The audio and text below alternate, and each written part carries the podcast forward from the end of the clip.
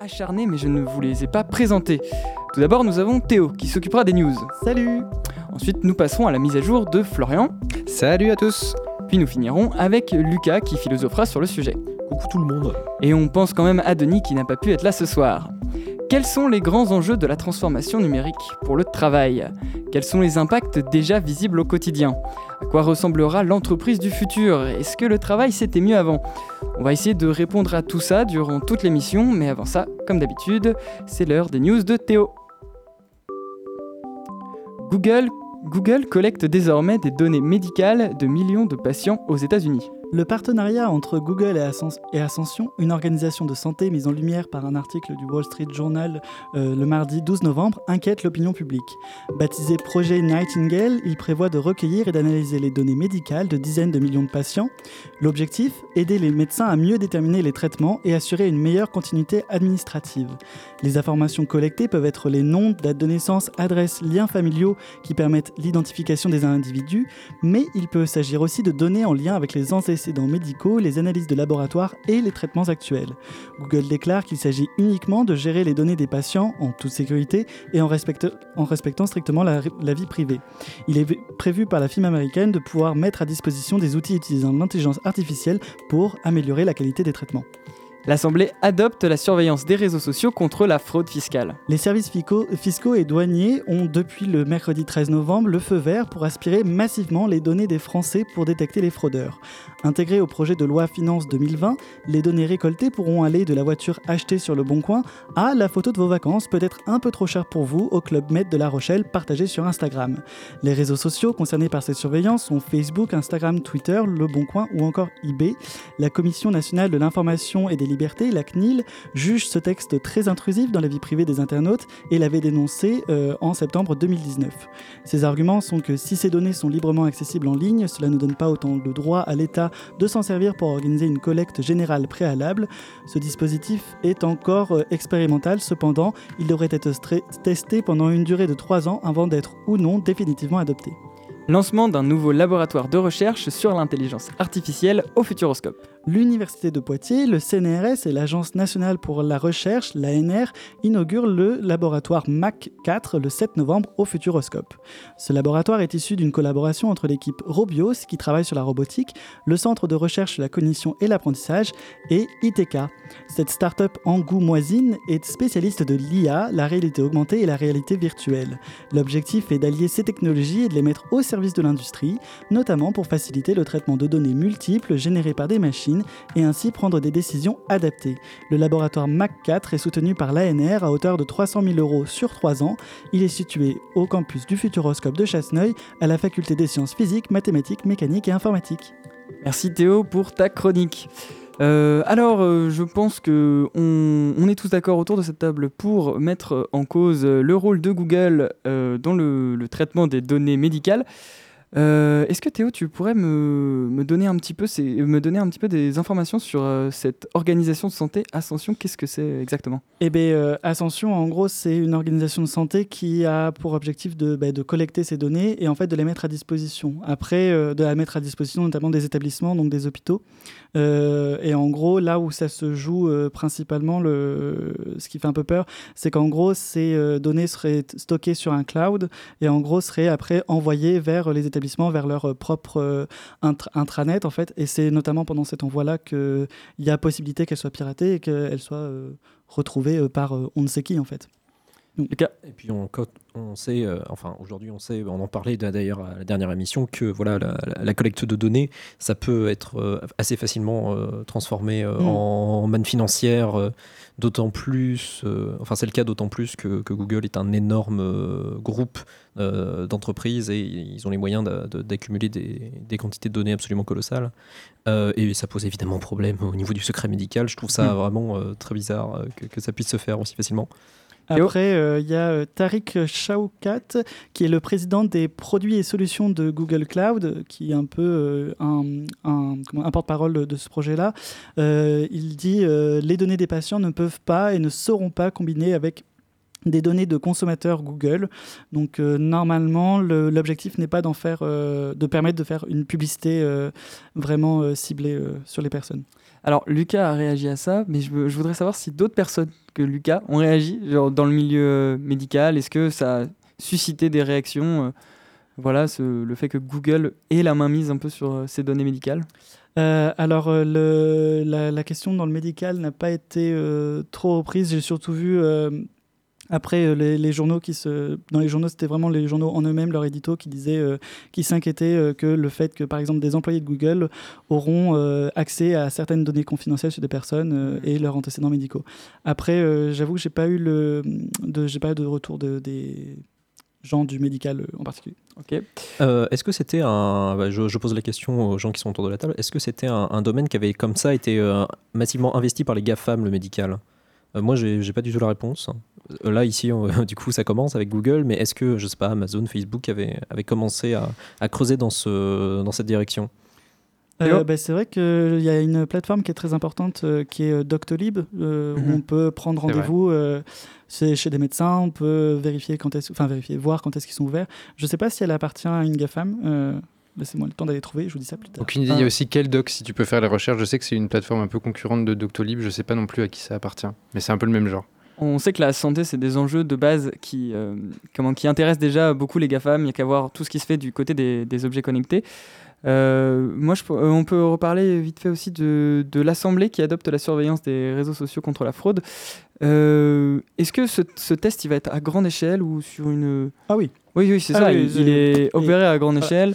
Donc il, est pas, il, est, il a été voté, il n'est pas, encore il est pas encore lancé, mais bon, on peut s'attendre à ce qu'il soit lancé sous peu. Quoi.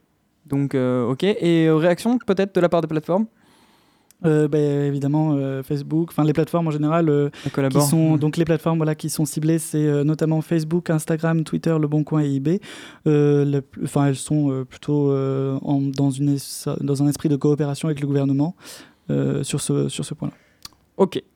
Ça marche. Alors pour vous introduire à un sujet aussi vaste que le travail à l'ère du numérique, Quoi de mieux qu'une mise à jour offerte par Florian et Pulsaria? C'est à vous. Mise à jour en cours d'installation. Alors bonjour à tous, me voilà de retour pour la mise à jour, la chronique qui vous connecte au sujet de l'émission et aujourd'hui nous allons parler de la transformation du travail par les nouvelles technologies. Alors comme vous le savez, je suis bien placé pour en parler puisque je réalise cette chronique en duo avec Pulsaria, mon assistante vocale virtuelle. Pulsaria, dis bonjour à nos auditeurs. Salut les clous. Eh ben tu es de bonne humeur cette semaine, pourtant à ta place je ne ferai pas trop la maligne après le raté que tu nous as fait euh, la semaine dernière. Pardon humain, c'est vrai que je n'ai pas trop brillé. J'avais l'impression d'être Internet Explorer qui tournait sous Windows Vista. Ouais, tu m'étonnes, on n'en était pas loin. Mais bon, si tu es plus en forme cette semaine, on va pouvoir commencer la chronique peut-être. Avec plaisir. D'ailleurs, j'aurais une question à vous poser sur cette question de travail et numérique. N'avez-vous pas peur à terme que je vous remplace sur cette chronique et donc qu'un robot vole votre travail ah, Alors merci pour ta compassion, Pulsaria, mais on va remettre les choses au clair. Hein. De une, faire cette chronique n'est pas mon travail, donc au final, si tu me le voles, ce n'est donc pas réellement un problème. De deux, tu étais à la base programmé pour faire cette chronique toute seule, donc au final, ce ne serait pas non plus un problème. et puis de trois, vu la performance que tu nous as servi la semaine dernière, je pense que j'ai du temps avant de m'inquiéter. Mais bon, tu soulèves là une question intéressante, celle du chômage technologique. Bon, alors malheureusement, j'ai pas eu autant de temps que je voulais cette semaine pour faire des recherches approfondies, puisque aucun robot n'a encore volé mon boulot, mais de ce que je crois savoir, c'est que, que les robots euh, n'ont pas encore volé tout notre travail. Hein. Euh, certes, une bonne partie des postes de production constitués de tâches mécaniques répétitives ont été donnés à des machines, hein, mais remplacés euh, pour les humains par des postes de surveillance et de contrôle de ces machines, de sorte de ne pas faire perdre trop d'emplois. Les robots prennent donc notre place sur des métiers pas forcément super rigolos, et puis un peu usants pour le travailleur. Enfin ça c'était avant puisque avec l'arrivée de l'intelligence artificielle, ce sont de plus en plus d'emplois du tertiaire, hein, le secteur des services qui sont touchés. On pense notamment aux robots qui arrivent pour faire du recrutement, hein, en observant nos mimiques de visage et nos émotions. Hein. Je sais donc plus vraiment où me poser sur ce tableau. Eh bien, vous dépeignez une situation à venir en demi-teinte, ne fait pas très envie. Oui, oui c'est vrai que sur la question du chômage technologique, j'ai du mal à vraiment peser l'impact tant positif que négatif des machines sur le travail. Cela dit, les nouvelles technologies ne s'arrêtent pas à ça, bien heureusement. Ainsi, le numérique nous permet de transformer notre façon de travailler et nous offre de certains points de confort euh, nouveaux. Par exemple, on observe une démultiplication des applications facilitant le travail collaboratif, hein, comme Yammer, FreeCamp ou encore Slack, que nous utilisons pour gérer spam sur notre temps libre. Ces applications permettent de s'organiser, d'échanger en groupe sans pour autant avoir à se réunir physiquement, ce qui peut faciliter le travail, notamment associatif, qui prend place bah, sur le temps libre des individus. Et puis ces outils-là et d'autres technologies comme les visioconférences favorisent le travail à distance entre individus de régions géographiques différentes. Ainsi, bah, il est plus facile de s'organiser quand on travaille dans un grand groupe avec des antennes à différents endroits. Puis ça permet aussi de créer des entreprises décentralisées qui ont un pied bah, dans les grandes métropoles et puis un autre dans des villes plus modestes. Enfin, le numérique permet aussi euh, l'émergence du, du télétravail, c'est-à-dire des jours travaillés à distance depuis chez soi. L'employé emmène donc avec lui son poste de travail, hein, souvent un ordinateur portable, et se doit d'être joignable par téléphone au besoin. De quoi offrir un confort en réduisant le nombre de trajets domicile-travail, mais en facilitant aussi la garde des enfants par exemple. Là d'accord, vous me vendez un peu plus de rêve mais je crains que vous ne noircissiez encore le tableau. Eh bien oui, je suis désolé, cher Pulsaria, mais en effet, tout n'est pas si rose, car l'arrivée des nouvelles technologies dans le travail au quotidien a aussi, d'une certaine façon, réduit la barrière entre la vie professionnelle et la vie personnelle.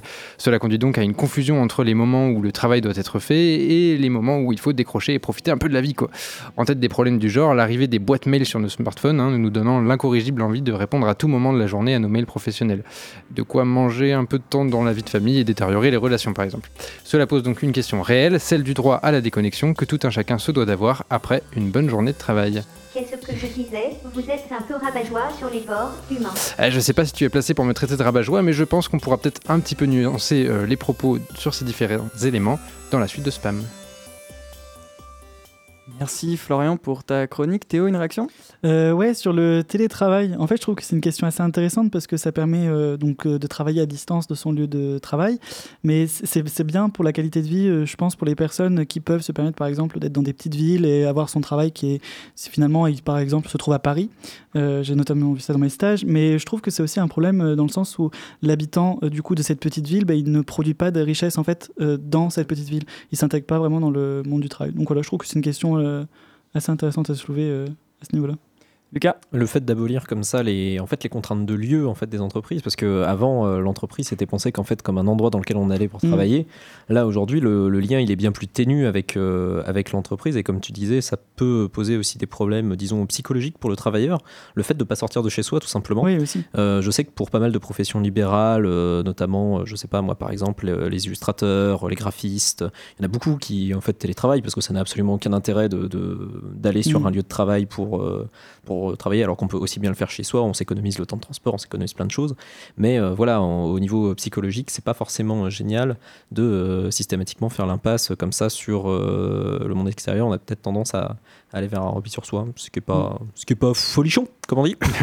C'est c'est d'ailleurs le, le combat de, de- de nombreux euh, partis politiques, je pense notamment à Force ouvrière, qui milite euh, face à la dictature de l'urgence. euh, euh, selon eux, pour, euh, pour les nouvelles technologies, il nous faudrait des, des nouvelles règles.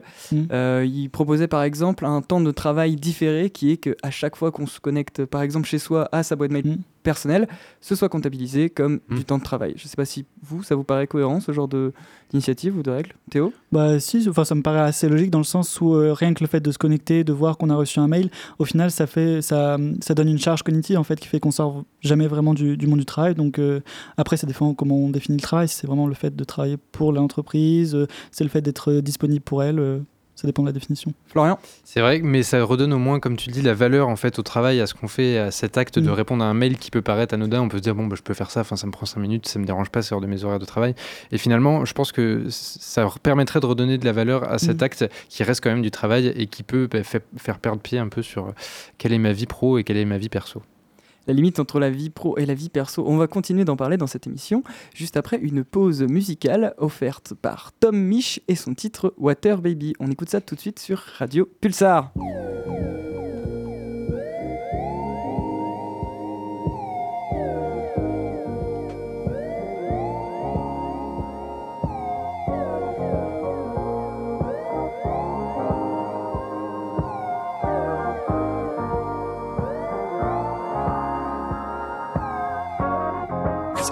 Was born a water baby.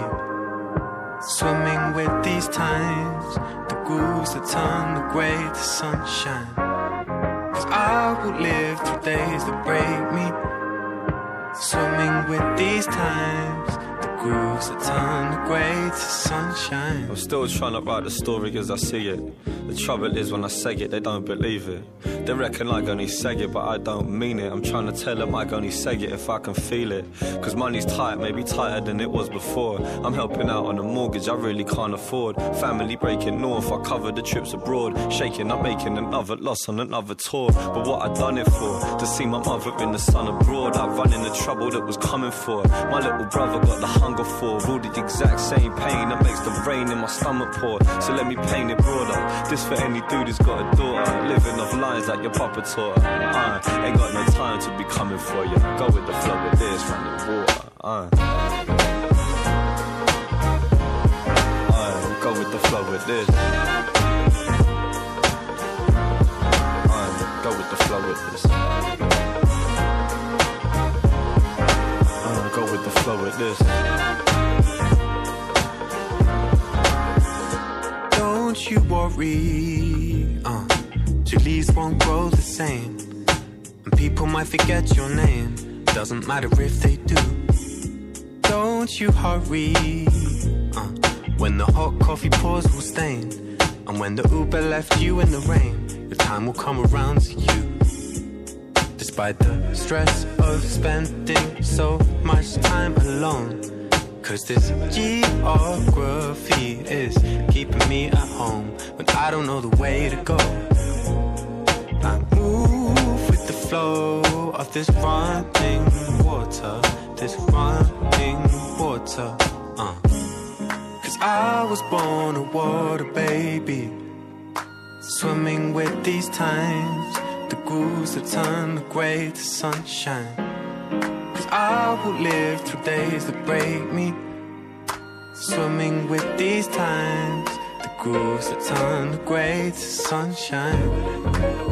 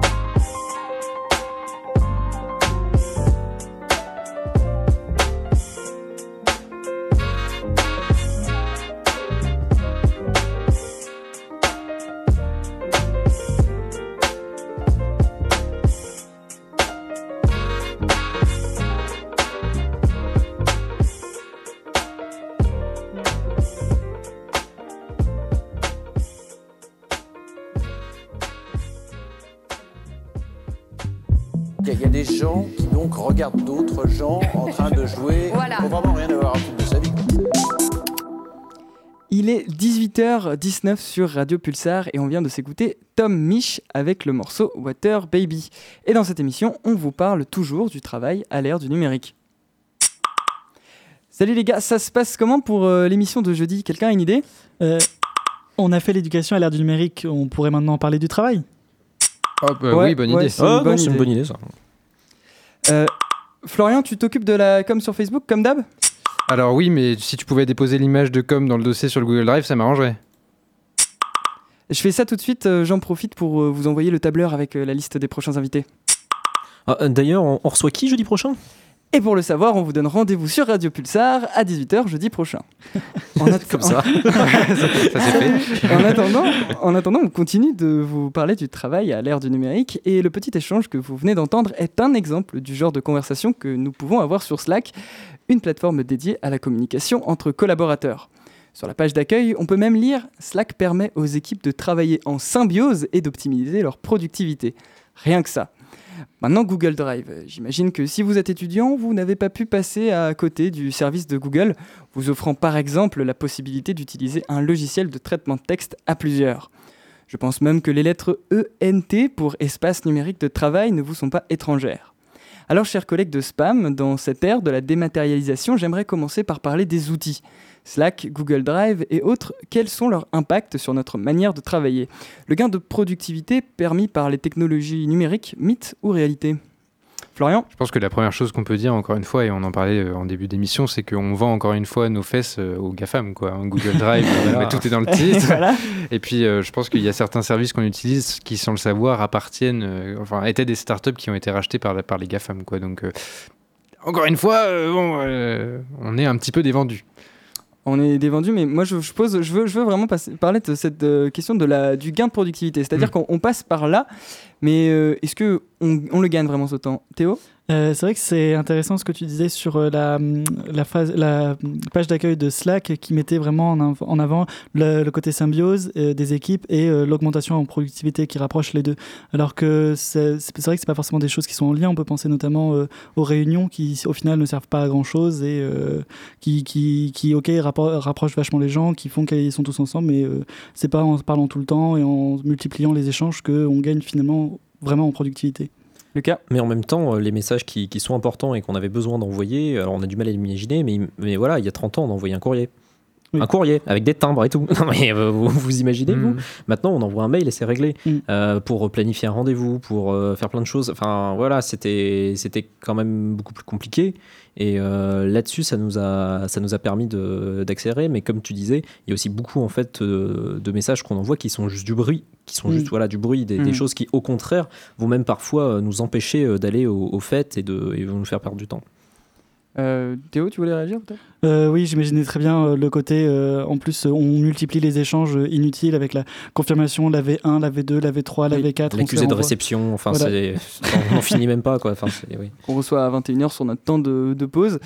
Euh, on peut parler aussi de... Donc, figurez-vous que pour le, le DRH, le- l'ex-DRH de Microsoft, eh ben, les évolutions, euh, enfin, on doit tous passer au numérique. Alors, on peut penser ça bizarre que quelqu'un comme ça choisisse de passer par, euh, par le numérique, mais pour lui, pour lui, la compétition n'attend pas. C'est-à-dire que une entreprise qui ne s'y met pas aujourd'hui est déjà en retard. Que en France, pour lui, nous, nous avons beaucoup de, beaucoup de retard et que même l'esprit français n'est pas, euh, pas en adéquation avec la numérisation du travail. Euh, de, la plupart des salariés français, d'après son TEDx en tout cas, ne sont pas pour, euh, sont réticents au changement et ne le voient pas comme une opportunité. La numérisation au travail, est-ce une opportunité pour vous? Florian Je ne sais pas trop euh, dans quelle mesure ça peut se raccrocher à ça, mais c'est vrai qu'en France, je pense qu'on a aussi beaucoup une crainte de, bah, de ce, que, ce dont je parlais tout à l'heure, le chômage technologique, donc la, la peur Mm. d'être remplacé euh, et, et- et par, par des robots, par des machines. Et donc je me demande si on n'a pas un peu une culture, euh, bah, politiquement parlant, hein, je veux dire, qui, qui, euh, qui nous freine un peu dans, ces, dans, ces, dans cet esprit-là. Après, est-ce qu'on est vraiment tant à la traîne que ça? J'en sais rien. Je n'ai pas de chiffres sur le sujet, mais... euh, non, je... Oui, je, enfin, d'a- d'après lui en tout cas, on l'est et euh, d'après les statistiques du, Ah. du, cabinet de, du cabinet de stratégie de Ro- Roland Berger, euh, 12% des métiers actuels seraient amenés à disparaître. Donc quoi qu'il arrive, on ne devrait pas y échapper. Et tu parlais tout à l'heure des métiers de service. Euh, on peut s'imaginer du secrétariat, du recrutement, Mhm. mais moi je pense à Héliographe, l'IA journaliste du Washington Post. Une IA journaliste, est-ce qu'on y croit? Est-ce que le contenu produit par une IA journaliste est, le- d'aussi bonne qualité qu'un vrai journaliste? Théo? Il me semble que pour les, tout, ce, tout ce qui est contenu bref, c'est-à-dire les actus euh, très courtes où, il où au final il n'y a pas besoin de point de vue, il faut juste rapporter ces informations, c'est vrai que ce sont des, des outils assez performants. Après, si ça peut permettre de soulager les journalistes d'une partie de leur travail qui n'est pas forcément le plus intéressant, on peut se dire pourquoi pas. Bon, c'est vrai que ça met du chômage par contre. Lucas C'est aussi massivement utilisé par Google et Yahoo par exemple dans, ce, dans les Yahoo News, Google News, ce genre de Mm. trucs. Mais voilà, on reste sur de la brève et euh, en plus, pardon, c'est euh, relu par des journalistes euh, compétents. C'est juste que ça permet en fait d'accélérer le travail Mm. énormément. Et euh, voilà, jamais un, jamais un, un- pardon, un- une intelligence artificielle ne sera capable d'écrire un reportage long, euh, fouillé avec euh, des interviews, avec un point Mm. de vue, en fait, avec une, euh, une certaine patte euh, aussi littéraire. Euh, un- une IA fera pas du Albert Londres, quoi. Jamais vous l'aurez entendu dans Spam. Florian, tu voulais Jamais. Jamais. Moi, moi, j'attends quand même le moment où c'est des IA qui vont lire les articles écrits par des IA. Et là, je pense qu'on sera foutu, franchement. non, plus sérieusement, euh, je, je vois souvent passer sur, euh, sur YouTube une pub pour euh, un espèce de logiciel qui nous permet de- d'améliorer la façon dont on écrit avec des suggestions et Ah, des trucs comme ça. Et je me dis, oui, peut- peut-être. Ça, Il non, a cité Oh là là Non, j'en j'en ai pas d'autres à citer en plus, je suis désolé. Mais, euh, mais du coup, oui, c'est en fait, même sans, sans que l'IA écrive elle-même un article, au final, notre façon nous-mêmes d'écrire est, euh, est, est changée par euh, bah, les logiciels de traitement de texte et puis ces logiciels plus poussés qui, qui nous proposent des, des, des synonymes, etc., pour changer notre façon d'écrire. Donc, des- on a déjà, en fait, on, on est, euh, on est mort, en fait. Lucas Dans le domaine du journalisme, oui, euh, le numérique a déjà changé énormément de choses parce que Google, aujourd'hui, est presque un deuxième rédacteur en chef qui vient Oui. euh, poser Mm. sa ligne éditoriale pour euh, justement que l'article, à la fin, il soit référencé. Il faut qu'il y ait une accroche de temps de caractère, il faut que euh, le corps euh, voilà, fasse des paragraphes de, de, de temps de caractère, qu'il y ait des mots-clés, etc. C'est, c'est- il y a déjà tout un travail euh, voilà, pré-éditorial qui est, qui, est, qui est poussé par, euh, par le, le référencement sur, sur ce genre de plateforme.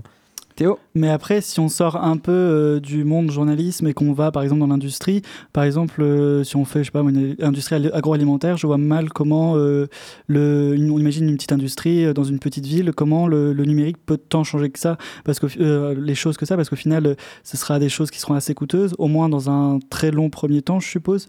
Par exemple, tu parlais de la DRH, enfin de la DRH, oui, de la DRH faite par des algorithmes. J'ai un peu de mal à voir comment une petite entreprise du Limousin pourrait le mettre en place euh, à grande échelle pour sélectionner euh, genre deux employés euh, juste euh, pour faire un travail manuel quoi.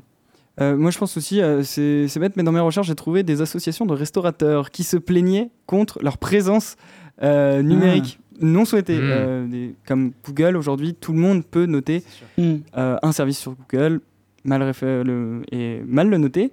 Et ça, euh, ça, physiquement, ça a un impact. Lucas? Ça a un impact direct et on a aussi ce phénomène du coup chez tous les métiers qui sont ubérisés. Euh, alors ça marche aussi pour les restos. Euh, si un resto par exemple est mal noté, je sais pas moi sur Uber Eats ou Deliveroo, euh, il se peut qu'il ait tout de suite moins de commandes par là, mais c'est aussi le cas par exemple pour les chauffeurs Uber qui sont complètement dépendants de leurs notes données par d'autres utilisateurs. Théo Et euh, on voit aussi certaines dérives de, euh, d'influenceurs euh, sur les réseaux sociaux qui peuvent aussi euh, arriver dans le restaurant et dire euh, bon bah vous m'offrez un plat et euh, je vous mets une bonne note euh, comme ça vous voyez qu'avec ma communauté de 5000 personnes qui me suivent euh, il y aura 5000 personnes qui sauront que vous êtes un truc de qualité. Florian Pire que ça, je pense, euh, moi j'ai déjà vu ça, des influenceurs qui poussent un coup de gueule euh, à chaud Mm. comme ça, mais comme on pourrait tous avoir cette réaction, mais que je pense on, on a encore du mal à se rendre compte de l'impact que ça a d'être suivi par des milliers de personnes et, Mm. et un coup de gueule sur un, un petit resto, un truc comme ça, ah, c'était dégueulasse, j'ai été mal reçu, en story sur Instagram, mais la, la- la catastrophe que ça peut être pour un restaurant, quoi. Et je Mm. pense que franchement, ouais, il faudrait qu'on fasse gaffe à ce qu'on dit sur Internet sur, euh, sur ces métiers-là. ouais. On parle d'influenceurs et justement ça on pourrait en, en par- en parler euh, dans la thématique du travail à l'ère du numérique. Être influenceur, être vidéaste sur YouTube ou youtubeur, c'est aussi, ça fait partie de ces évolutions et d'un nouveau type de métier qu'on peut avoir aujourd'hui.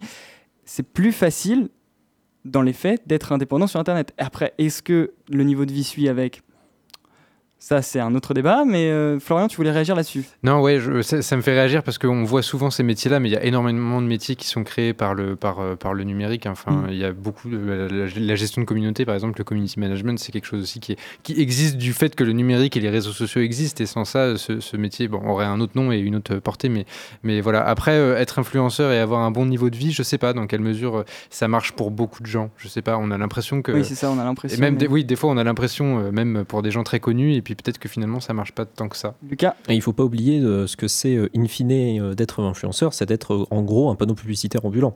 Euh, Mhm. c'est, on est littéralement payé par des marques pour pouvoir faire la promotion de produits.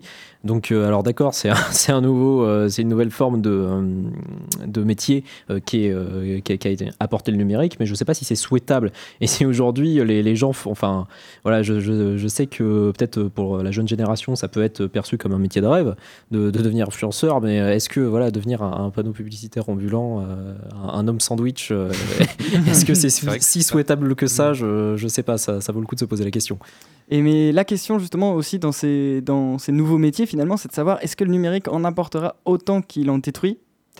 Ça, euh, Hmm. c'est une question qu'on pourra que voir. Florian? Et surtout, est-ce que les nouveaux métiers seront portés par ceux qui ont perdu le boulot qui a été détruit? Évidemment, parce que si c'est pour avoir des emplois plus qualifiés, moins accessibles.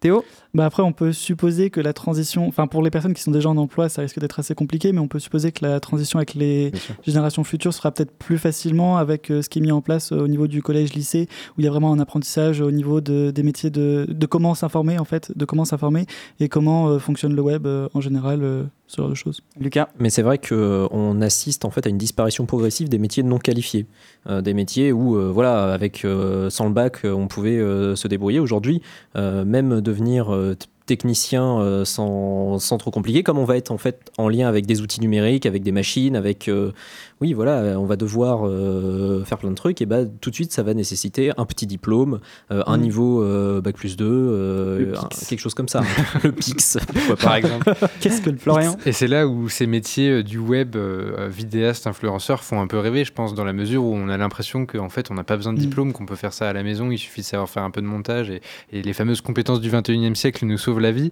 Euh, honnêtement, je sais pas où ça va aller tout ça. Après, il y a des formations qui apparaissent du coup pour coller à ces nouvelles modalités euh, euh, euh, du marché du travail, mais.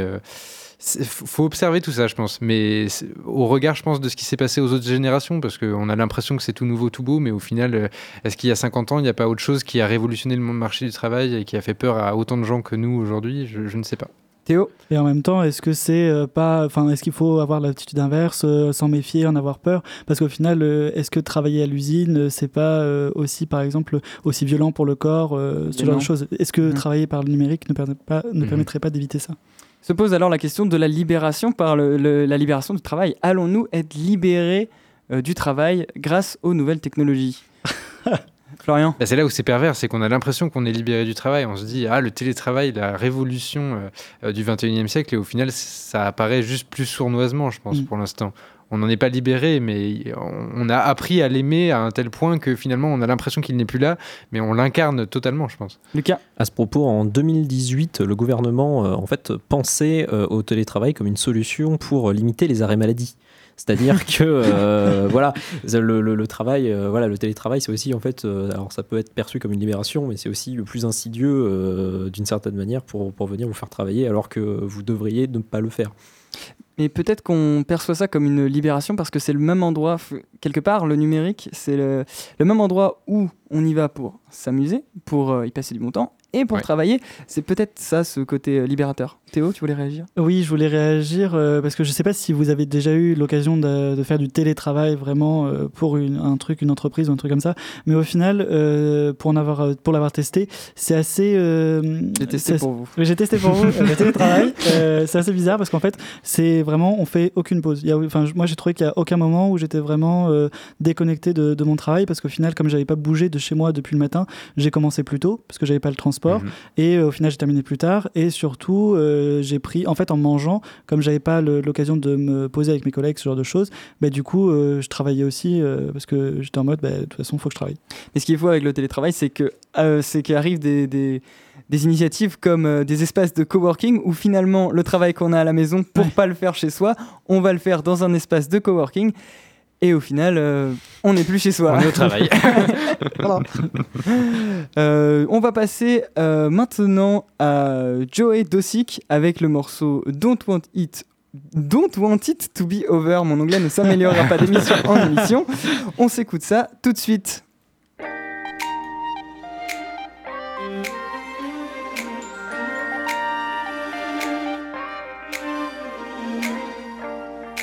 Even though it hurts so bad, I still think that you're the best I've had. No, it's killing me inside.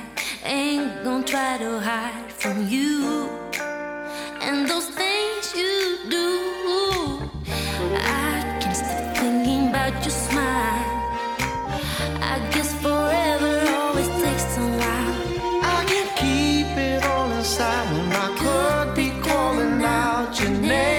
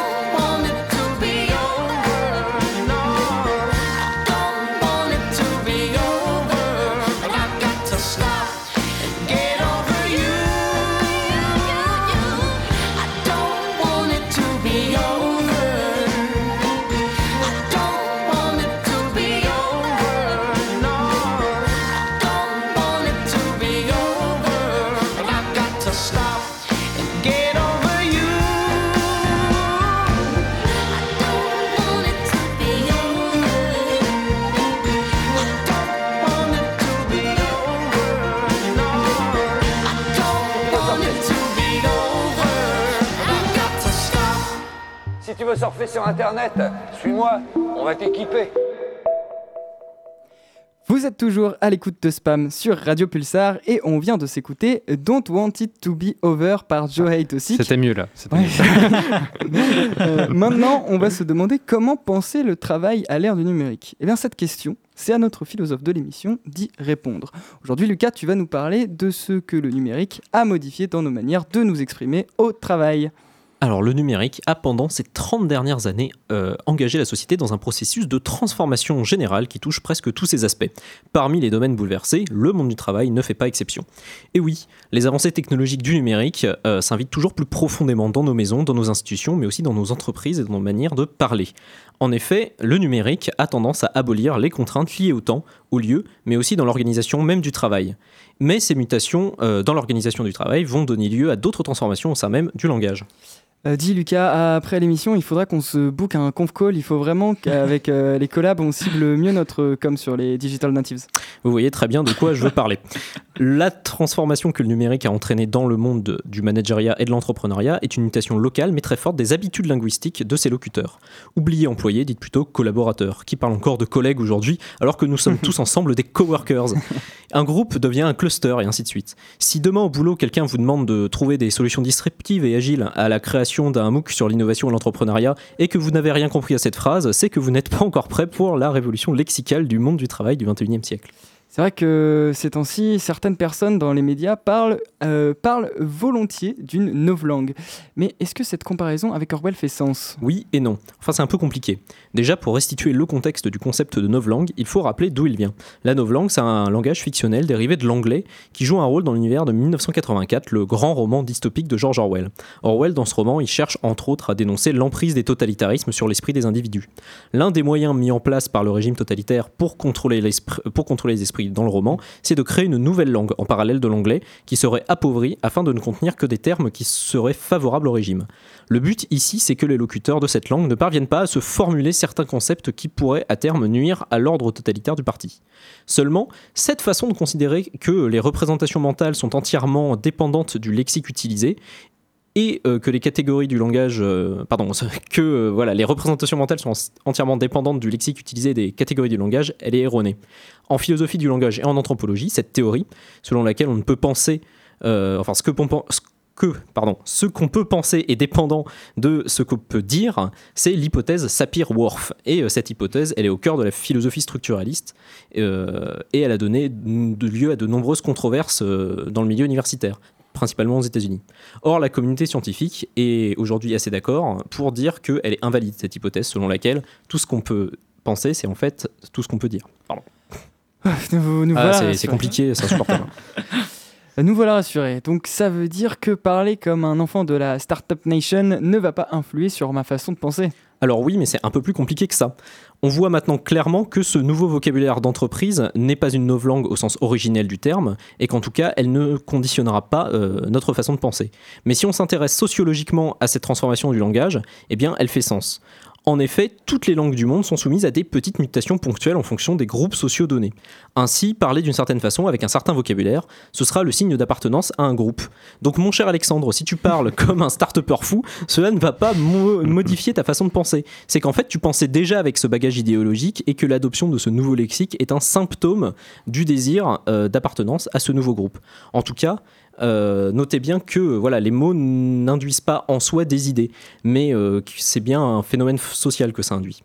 Le numérique, dans cet exemple, n'est en fait que le catalyseur qui, au sein d'un environnement de travail, va cristalliser le statut social du locuteur. Merci Lucas pour ta chronique. Je pense que j'aurais des difficultés à épouser euh, l'anglais comme un startup, euh, comme quelqu'un de la Startup Nation. Euh, Théo, tu Euh, oui, enfin, euh, je trouve ça intéressant là, ce, ce sur quoi tu as fini parce que c'est vrai que c'est un milieu, le, le milieu de la startup, c'est quand même un, un milieu de travail et euh, il y a, je pense euh, tout milieu de travail a besoin de se légitimer en fait euh, avec son langage, avec un langage spécifique, comme le langage médical peut avoir le sien ou même euh, d'autres milieux quoi. Ça peut, ça peut peut-être aussi avoir un, un effet euh, d'exclusion, mais euh, en, en fait, je parle comme ça, donc j'appartiens à ce groupe, donc tu ne me comprends pas. Ça peut aussi être voilà, un, un vecteur de violence en fait symbolique euh, par rapport à, à quelqu'un qui serait euh, atteint de, euh, d'analphabétisme numérique.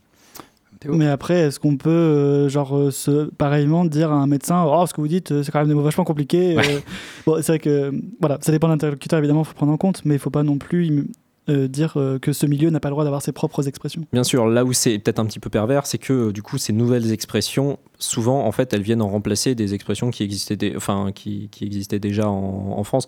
Euh, parler de collaborateurs, euh, ça a quand même une, Oui. conno- une connotation euh, qui, qui n'est pas neutre. Avec des co-collaborations, des co-working, des co Ouais. Oh. Et- et on, On ne s'énerve pas, là. Ce, ce nouveau, ce nouveau vocabulaire, j'ai l'impression qu'il peut euh, aussi euh, faire apparaître de nouvelles pratiques. J'avais vu sur euh, un article tout à fait, tout à fait sérieux, perdu dans mon fil de l'actualité Facebook, euh, la notion de co-walking avec Le ses, co-walking, j'ai vu ça aussi. ses, ouais. col- ses collaborateurs. Je n'invente pas. les, les mecs ont inventé la promenade. En fait, le co-walking, c'est tout simplement se balader avec un de ses collaborateurs pour discuter du Ah, projet. du travail. du J'avais vu ça. projet. Et oui. Euh, donc voilà, est-ce que le langage de demain va euh, affecter nos façons de travailler Florian Bah, ça dépend si la connerie de demain va affecter notre façon de travailler, en fait, surtout. Mais je sais pas si on peut vraiment, euh, je sais pas, le co-walking, je sais pas si ça fait ses preuves. Bon, après, c'est vrai que c'est bon pour la posture, puisque rester assis à un bureau toute la journée, c'est pas forcément très bon. Donc, euh, on peut envisager de marcher ensemble après de la dire qu'on co-walk. Je, je suis pas, je suis pas adepte. Moi, j'invite tous les, tous les membres de Spam à venir co-walker après avec moi. euh, Ça va être fou. Euh, nous allons co-walker ensemble euh, après l'émission. Euh, dans un monde où le numérique va être indissociable du travail, on peut imaginer quels seront les impacts sur le management et sur l'entreprise moderne. C'est alors qu'on peut penser à l'entreprise libérée. L'entreprise libérée, c'est l'idée, euh, dans l'idée, c'est une entreprise basée sur un climat de confiance entre collaborateurs, coworkers et une vision commune de ce que l'entreprise doit être. Alors comme ça, ça fait rêver, et cette vision de l'entreprise, si elle est rêvée par certains, peut être moquée par d'autres. On écoute la vision du collectif de vidéastes Yes Vous Aime, et on en parle juste après. Pour enquêter sur les nouvelles méthodes de management des entreprises, j'ai réussi à me faire embaucher comme salarié d'une toute jeune start-up, Youpi, dirigée par un jeune PDG connu pour son caractère extraverti.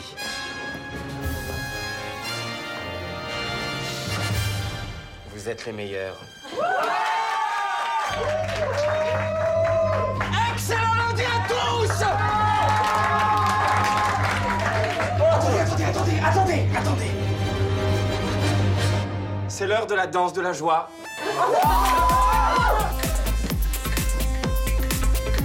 Métro, rigolo, dodo, enquête sur ces entreprises qui veulent vous faire aimer votre travail.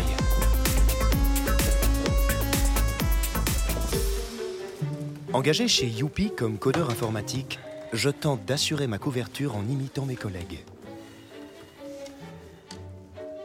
C'est-à-dire en fixant mon ordinateur et en tapant n'importe quoi. Yo Ah, C'est quoi ça? Il est chelou ton code. Ah, c'est parce que c'est un nouveau code qui s'appelle euh, C. Plus. Plus. Plus. Ok, cool.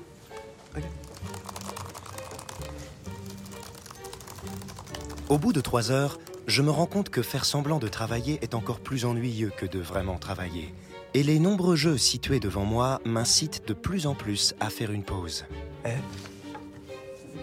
Eh, tu veux faire un ping-pong Personne ne veut jouer avec moi. Et alors que de tristes souvenirs de collège remontent à la surface de ma mémoire, un collègue s'adresse à moi. De quoi Les jeux On n'a pas le droit de jouer Je comprends pas, on a le droit de jouer On n'a pas le droit de jouer Ok, sur le principe, oui, on a le droit de jouer au ping-pong. Le problème, c'est qu'il y a un algorithme qui mesure notre temps de pause en fonction de l'inactivité de notre poste de travail. Et s'il constate que tu fais partie des 20% les moins productifs de la boîte, tu reçois une notification qui t'informe que t'es viré. Oh merde. Peu de temps après, nous recevons un tweet qui nous informe que le pot de départ de Louis se tiendra le soir même. Alors, mes chers collègues de spam, est-ce que l'entreprise Youpi vous donne envie? Voulez-vous travailler à Youpi? Ah bah oui, moi j'achète, hein. franchement. euh, Une table de ping-pong, franchement, ça se refuse pas. hein, le rêve. Euh, moi, je trouve que je, je connaissais pas du tout du coup euh, le, le collectif ni, ce, ni cet extrait. Euh, Il y a un peu de, il y a- des choses qui sont mélangées un peu, je trouve, dans ce dans cet extrait, ce qui est un peu dommage parce que l'entreprise libérée, c'est quand même un concept euh, qui va au-delà de ce qu'on a pu voir sur le, le- le Oui, tennis de table. C'est une caricature. Et qui est plus qui est plus dans ce qu'on appelle le happy management donc qui est légèrement différent et même si c'est des approches un peu qui, qui, qui se côtoient on est sur des philosophies différentes Mm. qui bon sont pas toujours très bien interprétées et je pense qu'on a des entreprises comme Youpi qui existent hein, malheureusement euh, et qui partent du postulat qu'un employé heureux est un employé plus productif ce qui est un postulat qui est vrai. Après euh, est-ce que le mettre en place avec des tables de ping-pong euh, c'est la bonne solution? Je ne pense pas.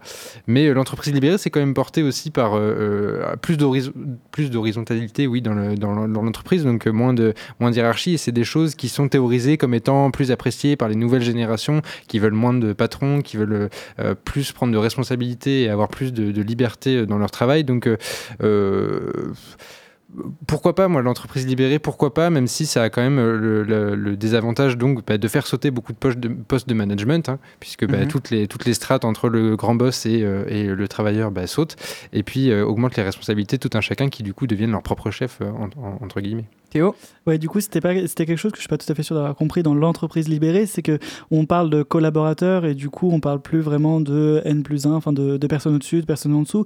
Mais du coup, est-ce que, euh, enfin, est-ce que ça sert juste à gommer la hiérarchie ou c'est quelque chose qui est donc et qui est vraiment appliqué comme ça, de façon à ce qu'il n'y ait plus vraiment de hiérarchie entre les personnes. Enfin, est-ce que vraiment le stagiaire qui vient d'arriver euh, est aussi bien traité et aussi bien im- important que euh, les personnes qui sont là depuis le début et qui ont aidé à fonder la boîte? J'ai du mal à voir ça appliqué en vrai, en fait. Bah, euh, je pense que ça dépend vraiment des boîtes qui l'appliquent et de, de- je, je pense qu'il y a des exemples où ça marche et c'est ultra horizontal et tout le monde est au même niveau Mm. et compagnie, mais je pense que ça reste quand même d'autant plus qu'on a une culture où on a l'habitude d'avoir un, un supérieur chef. hiérarchique et compagnie, et donc c'est encore, je pense, difficile à mettre en place euh, euh, aujourd'hui. Il y a peu d'exemples en tout cas où ça marche à 100%. Je pense qu'il n'y a pas une façon de faire. hein. Les Oui. entreprises ont chacune leur interprétation de l'entreprise libérée. Ce qu'il faut comprendre, c'est que à la base, c'est la confiance. Et c'est que je pense qu'on mise sur euh, cette confiance sur les salariés pour dire Ok, là, euh, je... ok, on me fait confiance, j'ai des responsabilités, euh, je vais faire tout en œuvre pour respecter ce que je dois faire. Quoi. Théo? Mais sinon, c'est un peu intéressant ce qu'ils disent là dans l'extrait sur la table de ping-pong, sur le fait qu'il y ait ces jeux récréatifs qui s'invitent dans l'espace de travail. Oh, je pense que ce qui est le plus euh, présent, c'est surtout le baby-foot. Et euh, notamment, là, je, je viens de trouver un, article sur babyfootvintage.com. Donc, euh, avoir euh, la source qui dit que, en gros, ils avaient regardé les offres de job pour voir euh, si elles parlaient euh, de, de jeux euh, présents euh, dans leur environnement et que dans 50% des offres de start-up, euh, ils avaient euh, vu qu'il y avait euh, la, la- la mention d'un jeu de baby-foot euh, dans, leur, euh, dans leurs locaux. Lucas? Bon, au-delà du, au-delà du gag euh, du, du jeu de baby-foot, euh, ce qui est, je trouve, euh, plus que, plus qu'une, que, que, que, que bénéfique, c'est que voilà, les entreprises pensent à, au, en fait, au bien-être de leurs salariés, tout simplement. Et cette nouvelle organisation du travail, elle met le bien-être du salarié au centre de, au centre de ses préoccupations. Alors, je ne sais pas si ça marche vraiment ou pas, parce que Mm. c'est assez récent, en fait, ce, ce genre, de, ce genre d'initiative. On ne sait pas à long terme les, les effets que ça a concrètement. Mais euh, oui, voilà, mettre le, bien-être au, au centre, au centre de l'enjeu du travail, c'est bien. euh, et ça permet aussi de désengorger euh, tout ce qui est lié aux, problèmes psychologiques au travail, euh, la médecine du travail, tout ça. Une bonne initiative. Florian, très rapidement. Ouais, pour finir, euh, malheureusement, je pense que la question que ça pose euh, de mettre un baby-foot euh, sur un espace de travail, c'est est-ce qu'on n'aurait pas mieux fait de réfléchir à une solution pour vraiment réduire le stress d'un travailleur plutôt oui. que de lui dire allez, va faire 5 minutes de baby-foot et puis après retourne à ton travail super stressant. Je pense que des fois, ça masque un peu la vraie question du, du stress au travail. Et je pense à mon carrefour de Fouenan où j'ai travaillé, où il y avait du- une table de ping-pong. ça m'a Super. Ça m'a pas rendu mieux. Ça n'a pas rendu mon travail plus heureux. On arrive à la fin de l'émission, mais avant de se quitter, on va passer à l'agenda des événements numériques de la semaine. Alors si vous habitez à Lusignan, sachez que dès ce soir à l'espace 5, je, je pense que c'est l'espace 5 et pas l'espace V, à 20h30 euh, aura lieu la conférence des gigaoctets dans l'espace, animée par la vidéaste vulgarisatrice Alice Thomas. On devrait y parler big data, algorithmes et astronomie. On vous a parlé de travail toute l'émission, alors si ça vous a motivé, vous pouvez vous inscrire au Startup Weekend qui commence demain et ça se déroule à Cobalt. Pour en parler brièvement, vous avez 54 heures pour monter votre startup. C'est ouvert à tout le monde et c'est en partenariat avec Google for Startup. Pour finir, si vous êtes un adepte de l'open source, l'espace Mendes France organise à Cobalt une introduction au logiciel de publication assisté par ordinateur Scribus pour vous permettre de créer flyers, affiches et magazines. Ça a lieu mardi 19 novembre à Cobalt. Pour en savoir plus, rendez-vous sur emf.fr. En attendant la prochaine émission, on vous rappelle que celle-ci et les précédentes sont disponibles en podcast sur Deezer, Spotify, Apple Podcast et les autres. On vous laisse avec l'équipe de Glitch et le morceau Don't Quit, Don't Quit Your Job, Don't, don't Quit Your Day Job Allez, on va t'entraîner. par Little TV. On se donne rendez-vous la semaine prochaine, même heure, même onde. Salut Salut Salut